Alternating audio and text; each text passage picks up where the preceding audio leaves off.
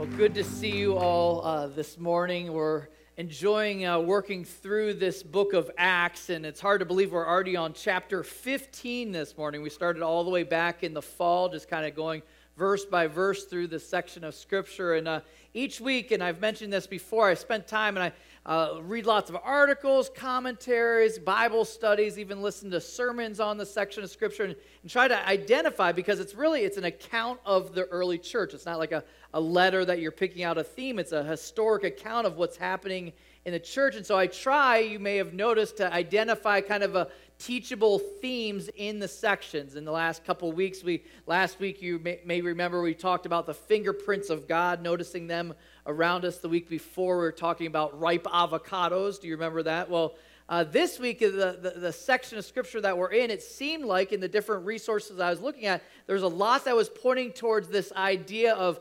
navigating conflict. And so that's where we're going to uh, be looking this morning. But as I was reflecting on that, I was like, man, but we have the, the perfect church that doesn't have any conflict. So I'm not really sure if this is going to be applicable or not uh, until until I'm just j- joking. I know that's part of the human experience. I, I realize that even problems or issues, conflicts, has broken into our student ministry with our student ministry directors. Take a look at this video uh, right here.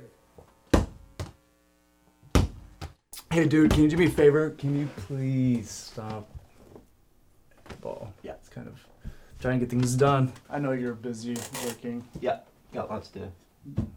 I got lots to do, anyways. So the Lakers are having kind of a, a rough go this year, huh? Gosh, you would go there, right?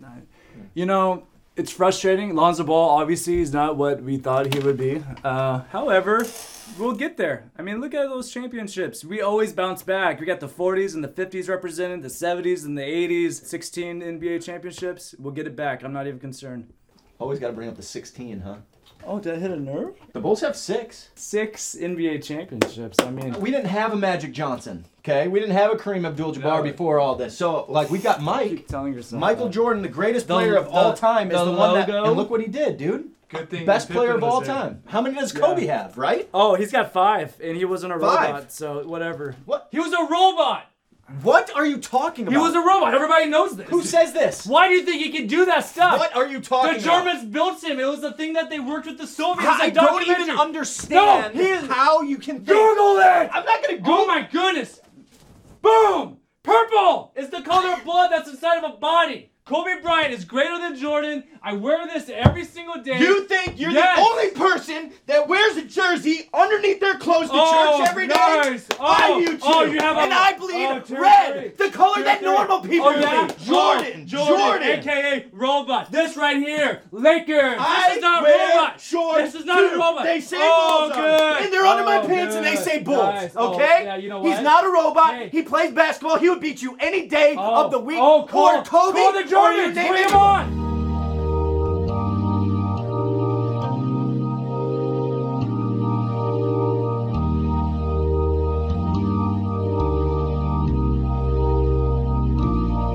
When you try your best but you don't succeed When you get what you want but not what you need When you feel so tired but you can't sleep Stuck in river uh, Hey guys, can we get your help in the well? Yeah, let's see over there. Yeah.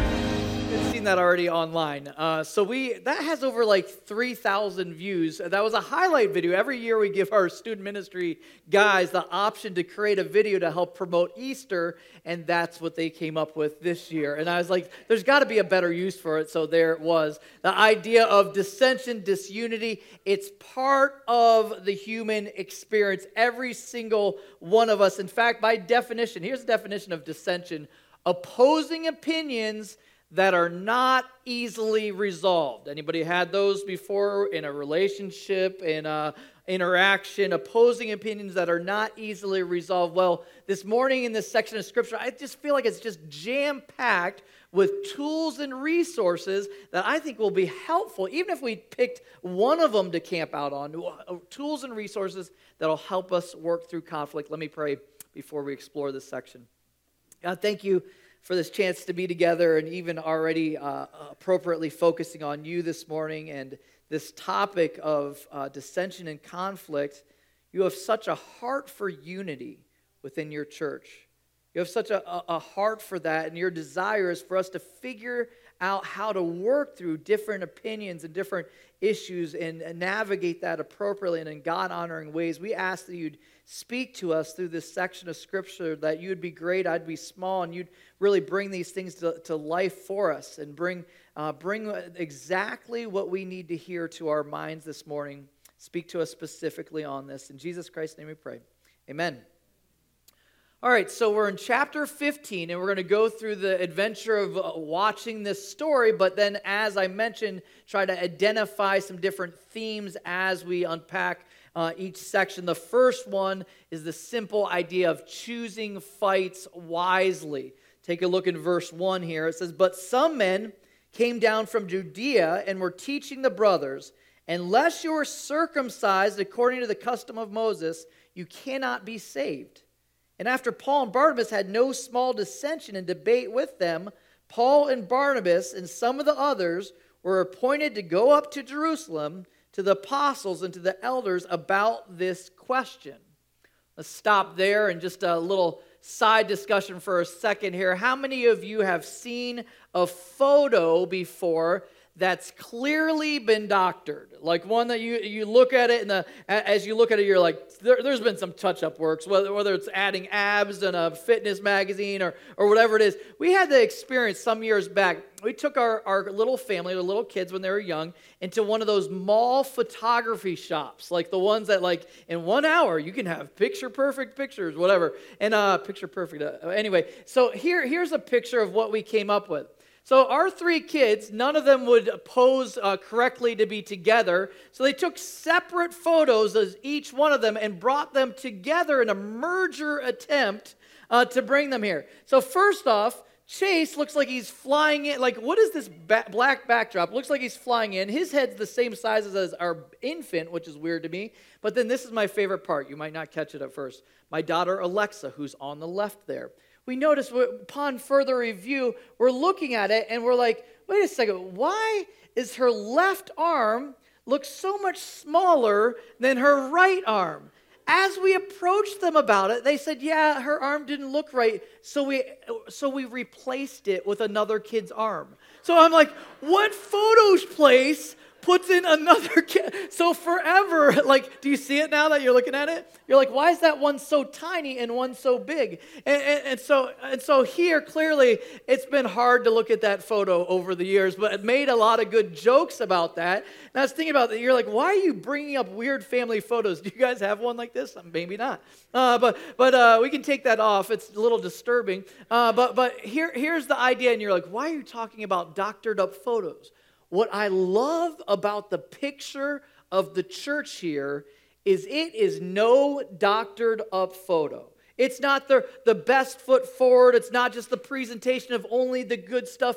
It includes the good and the bad. And isn't that what the church is supposed to be?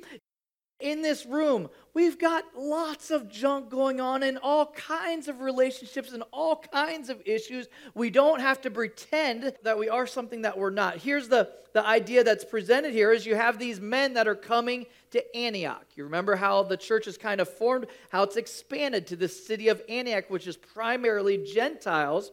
The Gentiles there have embraced Christ under Paul and Barnabas' teaching, and they've embraced Christ with the simple understanding that it's by Christ alone, through faith alone, by grace alone. There's, there's no addition of anything needed to be saved.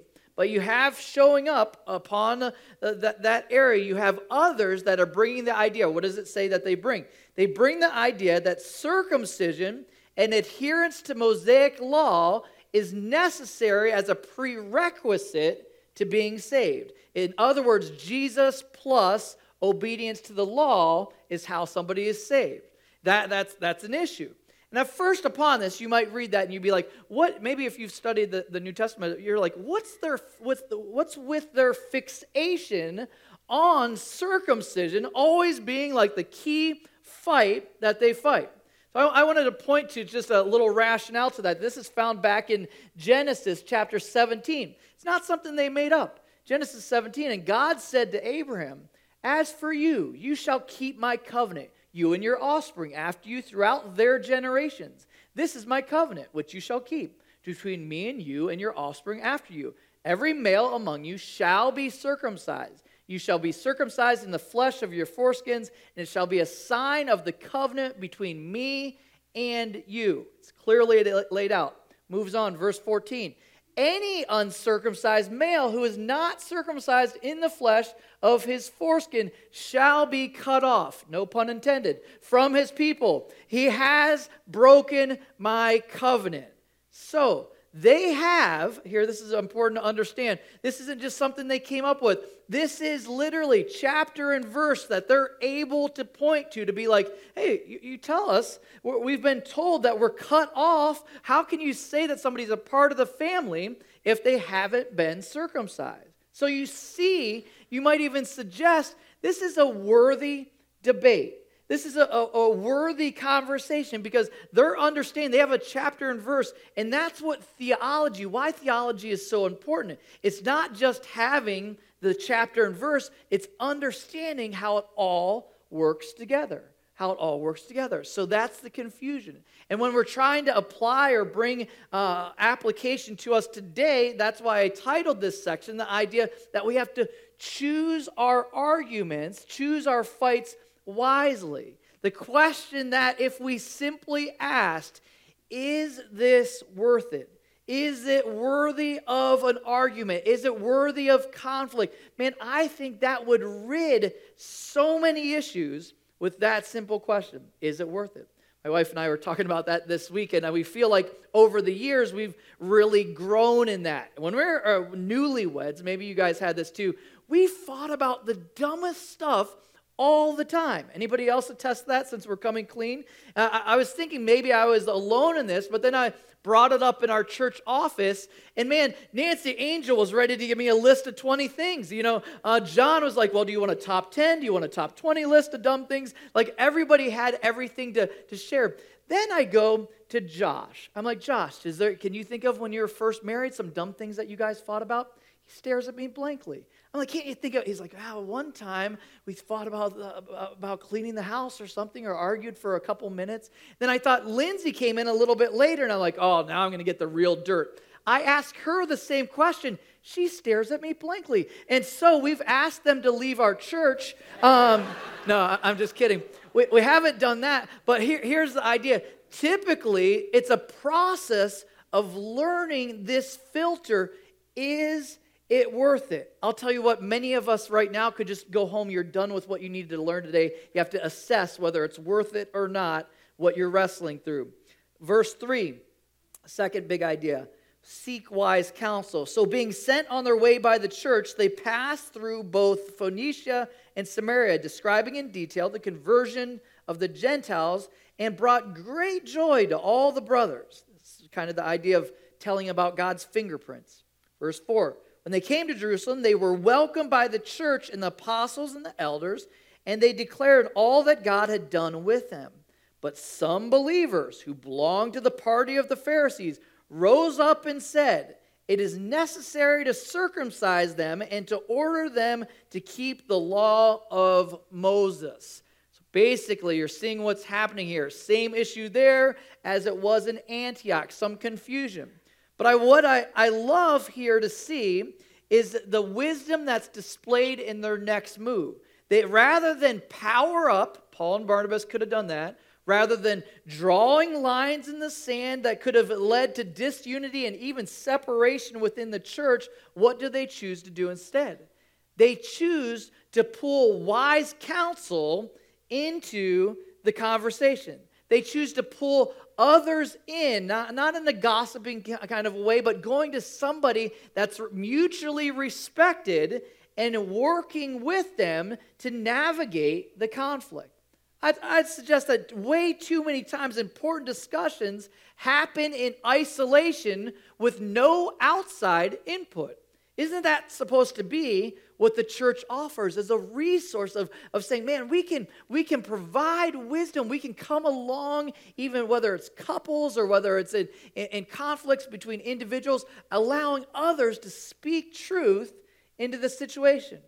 It breaks my heart to watch how many marriages over the years I've seen that have been severed or even separated with issues that you're like, man, with a little bit of humility and a, little bit of input from outside wisdom, man, they could have worked through those things. They weren't insurmountable issues. Have you guys even seen that in your relational circles? You're like, man, if it could have just included other input into the conversation, God could have rescued what was potentially lost there. But it's also important, just as a side note, to make sure that when you're adding input into the conversation, that you're looking down the right avenues for input that you're seeking good biblical input from people that have an understanding and a proven track record of God's word in their life. That's key as well. It's not about like, hey, I was talking to Vinny at the bar the other day and he told me, like, none of that. That's not what I'm saying. I'm saying I'm seeking input from people that are godly and could provide godly counsel. So here is what ha- happens is they've brought the input, they've come all the way. I love this going 300 miles to Jerusalem to mutually respected leaders to gain input. Pretty cool, right? They're saying we, we hold this, we recognize the importance. This is too big of a deal to try to solve on our own. So they come to mutually respected leaders and they start pursuing uh, some kind of reconciliation with their input. So it's interesting, too, that it's guys that used to be Pharisees. So former Pharisees that have now believed are taking kind of their old baggage of a works based religion and trying to impose that on new believers. So you're tracking on what's happening here. So, verse 6 says, The apostles and the elders were gathered together to consider this matter. And after they had been, after there had been much debate, Again, the idea that it's not the picture perfect church. Peter stood up and said to them, Brothers, you know that in the early days God made a choice among you that by my mouth the Gentiles should hear the word of the gospel and believe. And God, who knows the heart, bore witness to them by giving them the Holy Spirit, just as he did to us. And he made no distinction between us and them, having cleansed their hearts by faith. Now, therefore, why are you putting God to the test by placing a yoke on the neck of the disciples that neither our fathers nor we have been able to bear? But we believe that we will be saved through the grace of the Lord Jesus, just as they will. And all the assembly fell silent. And they listened to Barnabas and Paul as they related what signs and wonders God had done through them among the Gentiles stop there just for a second. The idea here is you notice that it's not some kind of a crazy congregational meeting where everybody shares their two cents. Instead, they pull all the spiritual leadership together, and in that, that opportunity, they take some time to hash through it. And then finally, I like it that Peter, or one of the respected leaders, moves the conversation past opinion to consider what is God's heart on this matter. What is, what is God's heart on this matter? And isn't that so often what we need to do is move past man's opinions? All right, what, what's God's heart on this? He starts walking through the, his, his past trend, the pattern of what they've already seen with God, pointing them to what? What does he point them to? He points them back to what we had studied in chapter 10 when Cornelius, do you remember the centurion that had come into a saving relationship to Jesus and his whole family, all of his friends in a, in a Gentile household? There's a big revival, and remember what God does to confirm that? He sends the Holy Spirit showing evidence that nothing that they had done based on the law or any kind of rituals or anything was a requirement in order to be saved. That's his big idea, Peter's idea there. He's saying it wasn't because of something they did personally, it was simply by faith alone. In verse 11, he summarizes We believe that we will be saved through the grace of the Lord Jesus just as they will. It's not based on works.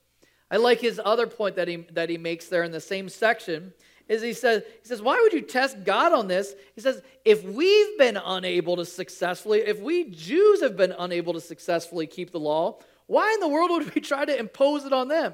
If we can't do it, why try why expect that they would be able to do it? So he makes this beautiful point, pointing to God's heart and the pattern that they've already seen in Scripture.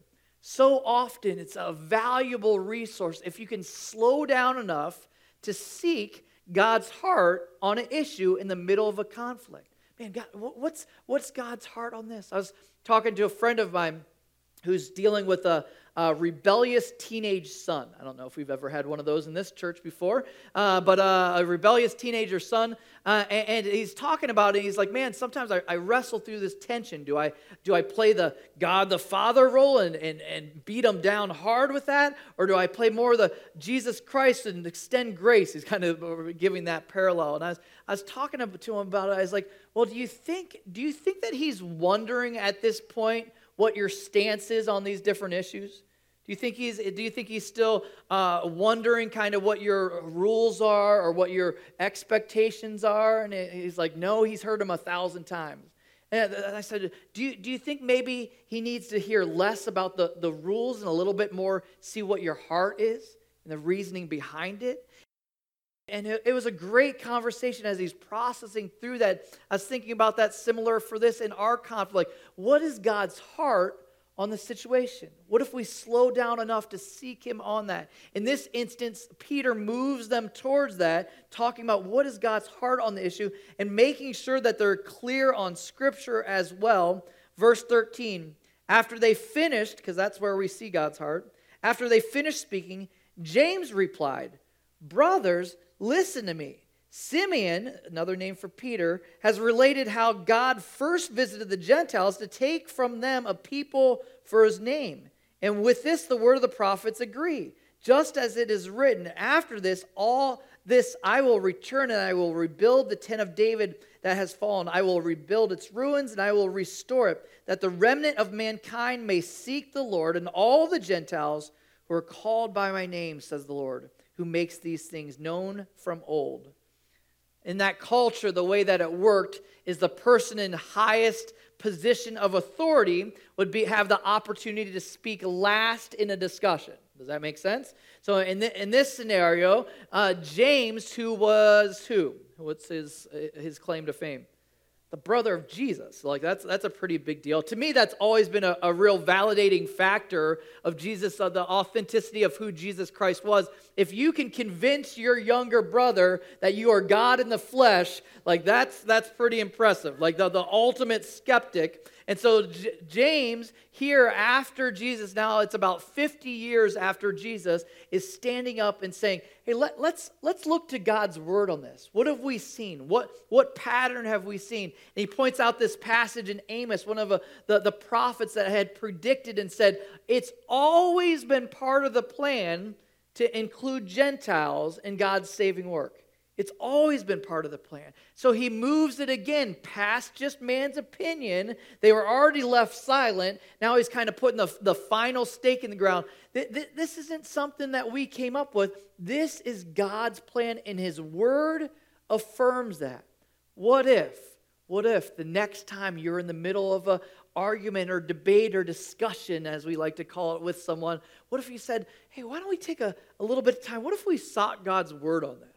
Like, talk about uh, changing the tone and the conversation completely. What, what if we look to, to Scripture? Because the wonderful thing about Scripture is it speaks to every area of our life. And you're like, Scott, are you sure you want to say every? I'm like, what, whether it's directly or with principles, yes, every single area that we deal with has something in Scripture that speaks to that issue. What if we started looking to God's Word to help us navigate conflict, to address situations that we're in the middle of?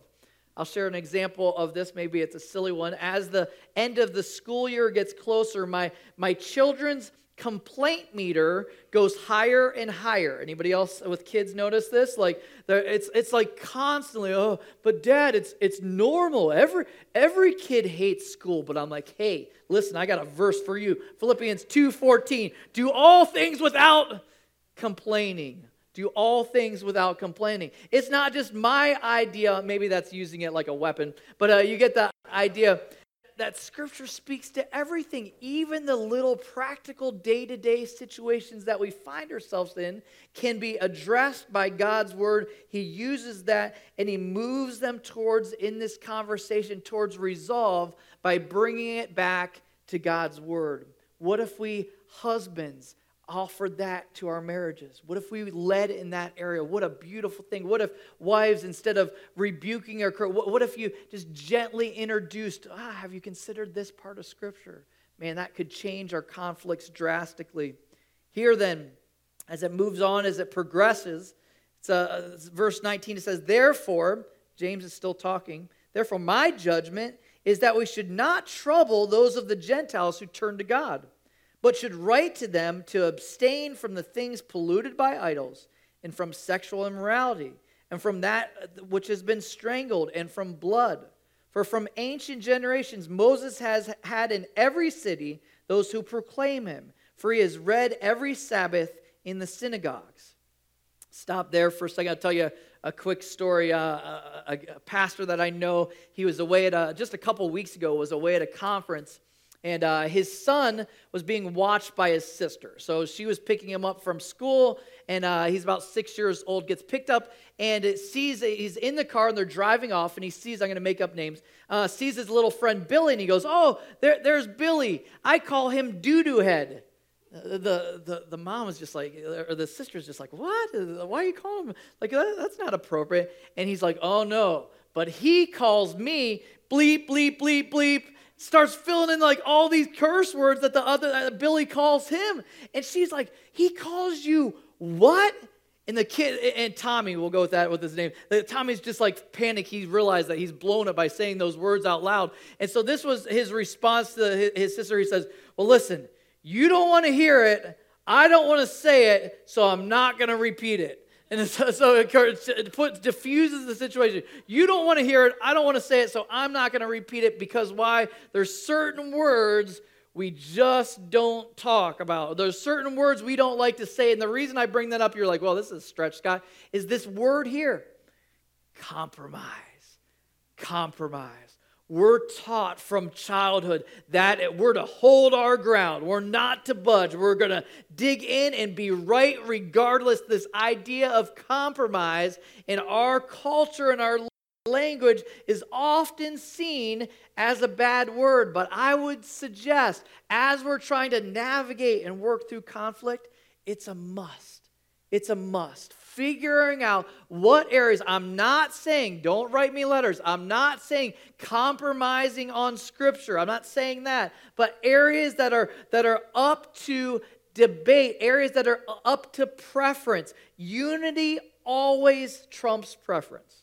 Unity always trumps preference. We need to elevate people over the prize of being right, over the prize of, I, I care about you more than I care about being right. And I'm preaching to myself right now in this moment. I care about you more than being right. Isn't that what's key in interacting with people, elevating unity. Jesus was so committed to us as the church, us as the, the, the, the, congregants of the church, Big C Church, that unity was to be elevated as a priority. And that's what we see is happening here. James is saying, man, we need to figure out. Yes, we've resolved this. It's by grace alone, through faith alone. That is resolved. But we all still have to figure out how we're going to play nice together. Do you see that? He's figuring out, all right, they, they all still have to figure out how to do life together, how they're going to interact. What, what does it look like? What does it look like to break bread between Jews and Gentiles? Like meals were a big thing then. So he gives them some practical things there. It's some, some very practical things there. He says, what four things you need to avoid that were all popular with pagan idolatry? Things that are sacrificed to idols, avoid that Sexual immorality, avoid that. Things that animals that have been strangled, don't participate in that. Meat with blood in it, avoid that. You might be saying, why are those things relevant? In that day and age, everybody in all the entire Roman culture would have known those are all part of rituals of pagan worship. So they're just saying, speaking specific to that audience, saying, step away from your adulterous neighbors and the things that they participate in. Pull away from that. So he's giving them very practical things rather than just saying, no, you just need to step it up and be tough, Jews and Gentiles, like uh, get over this. No, here's a, a compromise that he sends them with. So, here, the idea there, compromise where possible for us. My question to us how are we doing on that? How are we doing with elevating the person over being right? How are we doing with that? Last one, and this is what it wraps up with. And I'm not going to read this whole section. I'm going to give a little summary, verse 22 through 35. What they do is you find out that the audience is fully content with his suggestions. They're, they're like, okay, this will work. And, and so they decide that they're going to send two ambassadors with Paul and Barnabas back to Antioch to deliver the conclusions of the matter. Does that make sense? They're, they're going to send them back with the, the conclusions. So they write a letter and send it back with them. The conclusions is basically saying this exactly what we've already talked about. Hey, you don't have, it's simply by faith alone, but it would benefit you to step away from some of these pagan practices. And so, in other words, you don't have to be circumcised. You don't have to embrace all of Mosaic law all, all at once. That's not a requirement or expectation for being saved. Verse 31 And when they had read it, they rejoiced because of its encouragement. Let's think about that for a second. Grown men reading this letter, finding out that they don't have to be circumcised. It would cause a collective sigh like you've never heard in a town before. Like this would have been a very happy, joyous occasion. They find out there's not the expectation of that in order for them to fit in on the in crowd. Good news. So here is my application for us as we wrap up. This is one of the pieces that I think we miss so often is seek closure when you're dealing with an area of conflict figure out how to bring it to closure. I think so often bitter roots take place in relationships because they've never actually dealt with prior, prior issues. They've never brought it full circle. What do they do here in this case? They acknowledge some areas. They're like, hey, some guys came down from, from our town. They weren't representing us. We acknowledge that was, that, that was a problem. And so instead, we're giving you the, the, the, the new plan of how things are going to move forward. I'm like thinking about that. I'm like, isn't that the same thing that we're trying to do when we're resolving conflict? Acknowledge where you've blown it if you have. There, there's that wonderful two words I guess that's three. I am sorry. What, what if we've talked about that as a church before? If that's not part of your regular language, you are missing a wonderful tool. You're missing the key tool. I'm sorry, I've blown it. Those are another couple of words that you can add into the mix.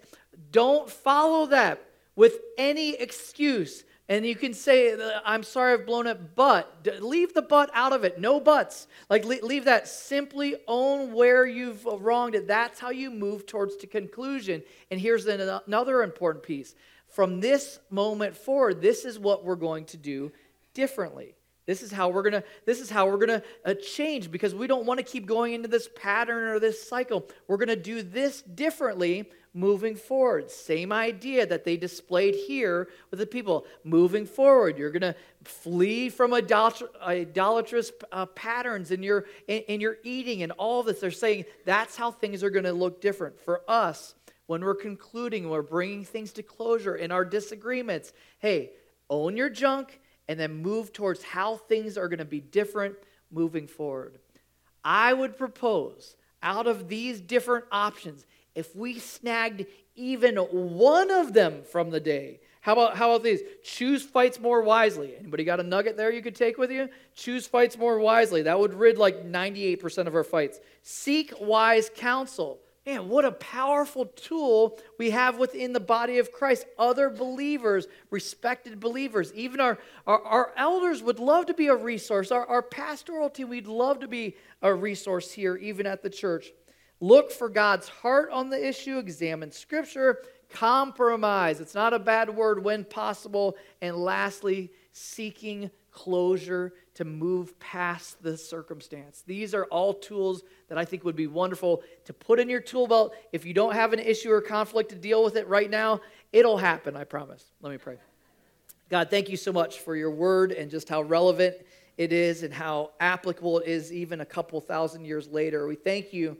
And just thinking through what was at stake here with this conversation, with this debate. What, what did somebody actually need to be saved? So encouraging that the minds were brought together and your Holy Spirit gu- guided them and led them to conclude that it's simply by faith alone, not based on any kind of works or any kind of uh, ritual. It's simply based on your finished work on the cross, and we praise you for that. Pray, God, that we'd take some of this and we'd apply it to our lives, that we'd be uh, able to implement these ideas that are demonstrated in the early church, God. We need your grace, we need your spirit in order to do that. In Jesus Christ's name, amen. That video that we started with, it had a kind of a silly conclusion. There's certain things that, that separate us, but then there's something that brings us all together. You remember the conclusion was that Easter brings us all together. And it made me think of this song, how the cross that's what allows the, the empty cross, the finished work of Jesus Christ, is what allows us to work through conflict because He's extended that grace. We can extend it to each other. Amen. Have a wonderful Sunday. God bless you.